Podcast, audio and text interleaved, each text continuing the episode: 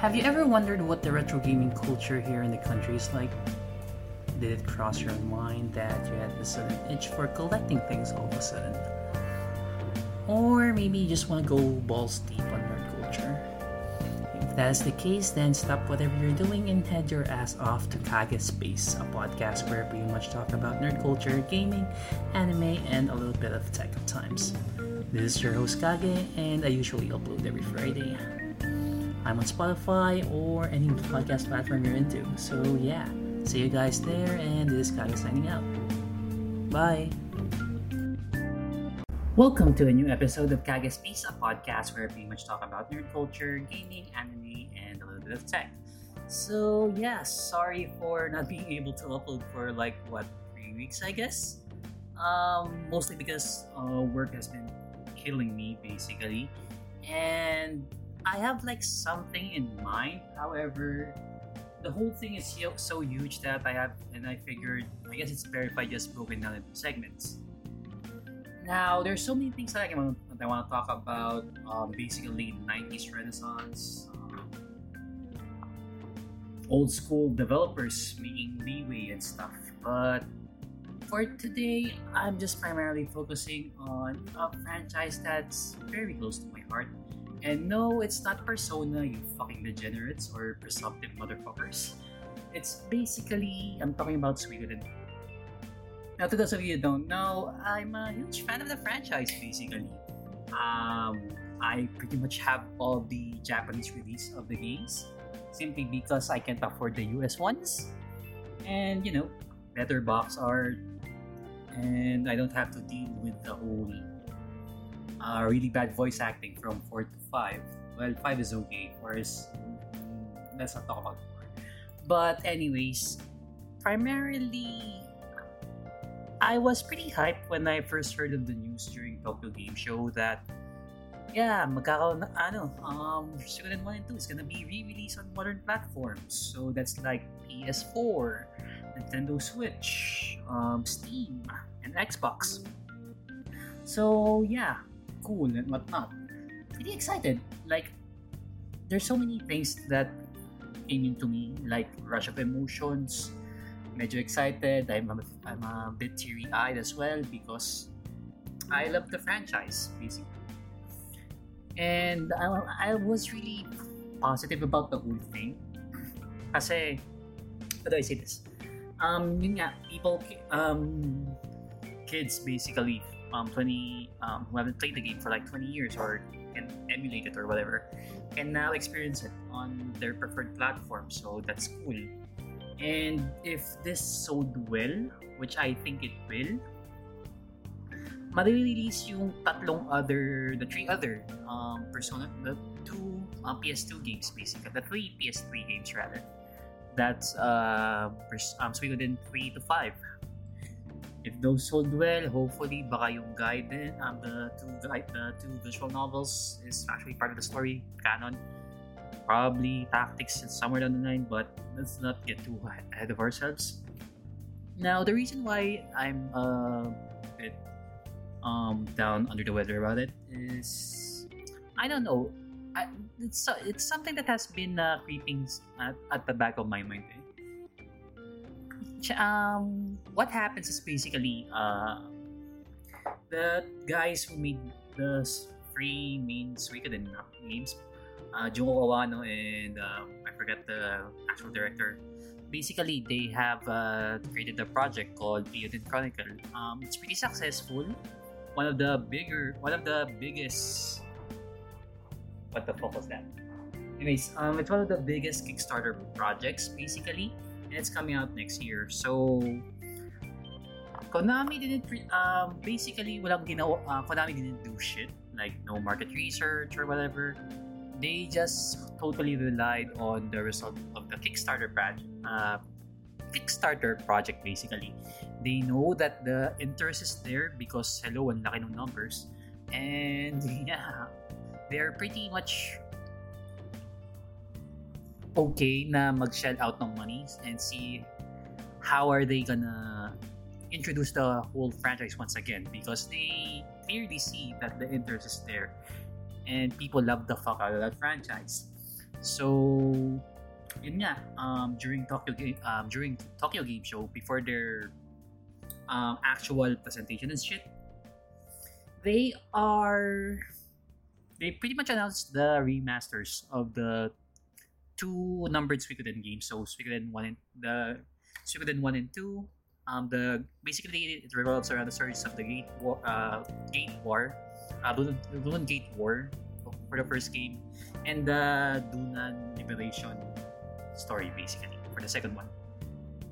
Now, feel I don't know. I just feel sort of bothered by it in a way because it's sort of soulless that the guy who made the game is really part of it and considering Konami's practices as of uh, throughout the years. Um, basically the past what 10 years I guess? 10-ish years or 10 or so years. They are mostly relying on pachinko their Yu-Gi-Oh practices and yung mga IP, and their IPs basically just went to gambling basically. Went to pachinko machines basically um, the only games that were feasible for them were Pro Evolution Soccer. Since I'm Filipino I don't really give a shit about it. Um, Yu-Gi-Oh! I still play it to some extent. And yeah pachinko that I don't give a fuck. I don't know. Also there were some back in the day um, allegedly Konami was tied with um, some organizations. Uh, Super Dark has like uh, Super Dark RPGs in YouTube pretty much uh, talked about it in his video, but that's pretty much it. I'm not gonna delve into it. Uh, I don't really care because other companies have done it before. They have certain ties and whatnot, but I am not really a fan of how Konami is. I guess the whole industry and the pandemic the whole pachinko industry and what's happening in the pachinko industry and the pandemic is pretty much um, affecting their pachinko machine sales. So since people are mostly staying at home and there's like extra taxes basically for pachinko, so they figured it's better if they just go back to their um, old IPs and bring them back and see how it goes kind of like what happened with SNK, where they brought, brought up King, uh, King of Fighters back, basically. Like, seriously. And I guess that's how it is. Um, chances are there's just like a litmus test to see from their end if the whole franchise is feasible or they can make money out of it. They've been doing a few, th- a couple of these things for quite a while now. Um, primarily, their Castlevania. Um, the Castlevania games basically the whole uh, Metroidvania uh, for the most part the majority of the Metroidvania titles and the old school Castlevania there's like three comp collections at the moment. Um, the first one was like the anniversary collection thing. I forgot the title. I just probably check Steam or whatever. Um, it contains um, Castlevanias from the NES and SNES and the uh, one that was shelled out on PS4, or um, the one that has Dracula, Chronicles X, and Symphony of the Night. And the recent one is the Game Boy Advance collection for Castlevania. So they sold pretty well. Um, it's only digital, which is a pain in the ass, and limited and limited run games isn't really making things more accessible because they're fucking expensive. But yeah, um, if you guys want to play those modern titles without emulating it, um, you can support them financially. Um, I know it's like annoying um, shelving your money out to these corporations with, with, how, with how they're doing as of late. But if you're a fan or have like a huge interest in the franchise, I suggest you just um, buy it in whenever it's on sale and support the company basically so they know that there's an interest and if the numbers are okay on their end they might release a new title or said IP but that's just wishful thinking on my part pero yun nga um, hopefully the same thing goes with the uh, Suikoden 1 uh, after shaking the initial hype I checked out the trailer a couple of times to see, to see if, what the fuck they even do with this um, if you're like me who's like been checking out this uh, retro renaissance basically um, you are pretty much keen into the details like what they do and stuff. Now, for the case of Suikoden, um, it's more like a it feels like a mobile game if you that's what happens if for the whole um, 2D PS1 games basically if you give them a facelift or whatever.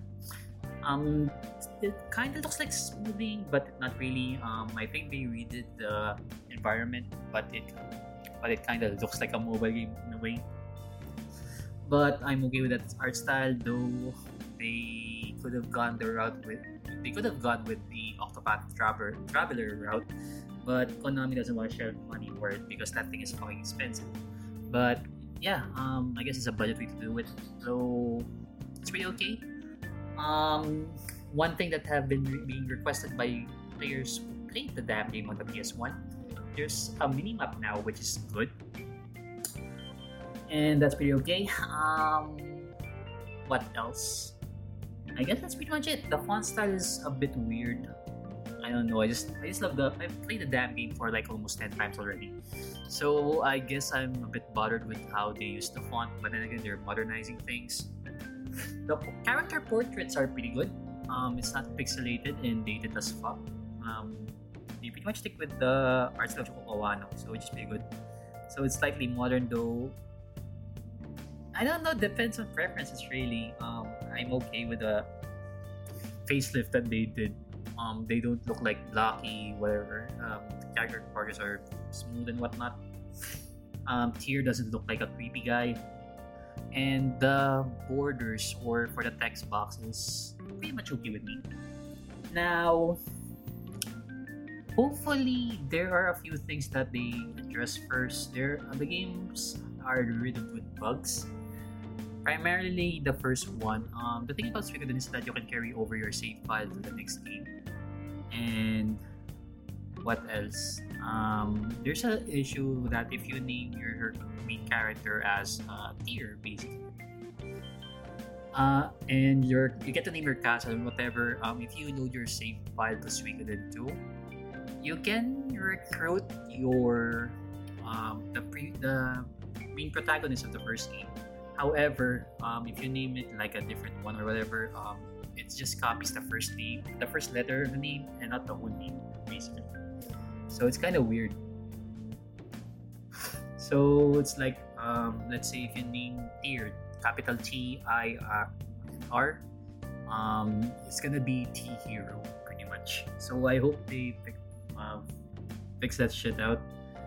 In Suikoden 2, you can like push the gate basically to Matilda and have like a level, uh, really early level lead and get a really strong party member as well. But that's a few things. Well, basically got a couple of the bugs there, anyways.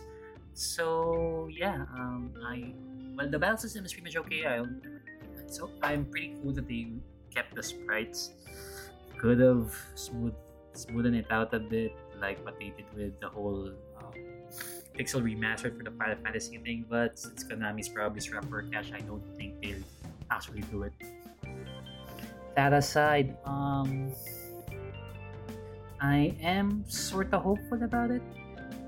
Like, I've been preaching for a while now that this franchise is amazing, but you know, it's not accessible nowadays. And considering that they only what sold 200 copies of 100,000 copies of Persona um Suikoden 5 for the PS2 back in the day, that's a thing that's a bit depressing for the most part, especially if you're a physical game collector. Hopefully, they do a physical release of this. Either way, I'm pretty excited about this. A bit bummed out that Konami's a bit shit with what they're doing, but uh, it makes sense that they're capitalizing on the interest of Eiyuden. Now, I hope that the franchise come. I hope they sell it up. I don't know. Hopefully they sell it before the release date of Eiyuden. They don't have to do they, they didn't have to do much work here.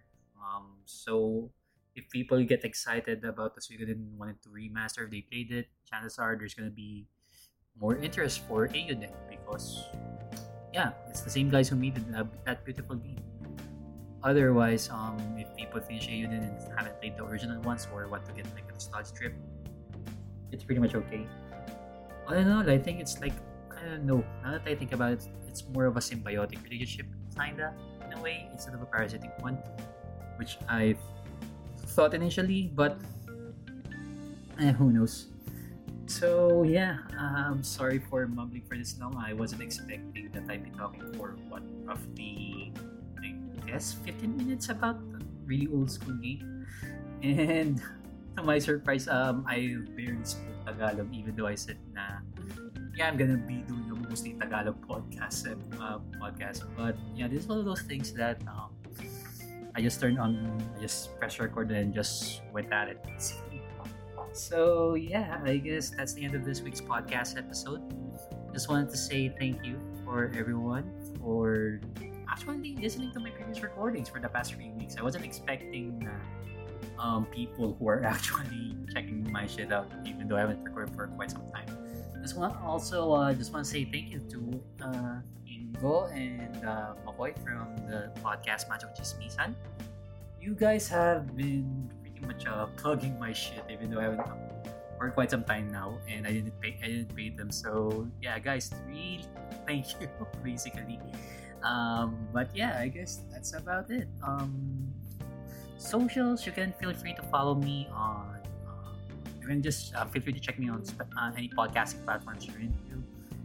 Um, you can follow me on Instagram. That's at Kagaspace. I'm also on Facebook at facebook.com slash Kagaspace. Um, if you want to help uh, keep the lights on because inflation and it's expensive, basically, uh, you can donate to my Gcash if you're locally. That's uh, 0956 Or if you want to support me via PayPal, that's uh, paypal.me slash kaga018. So yeah, um, feel free to also, uh, guess that's about it. Um, feel free to check out my recordings. Also, um, that's the end of this week's podcast episode, and catch you guys on the next one. Bye.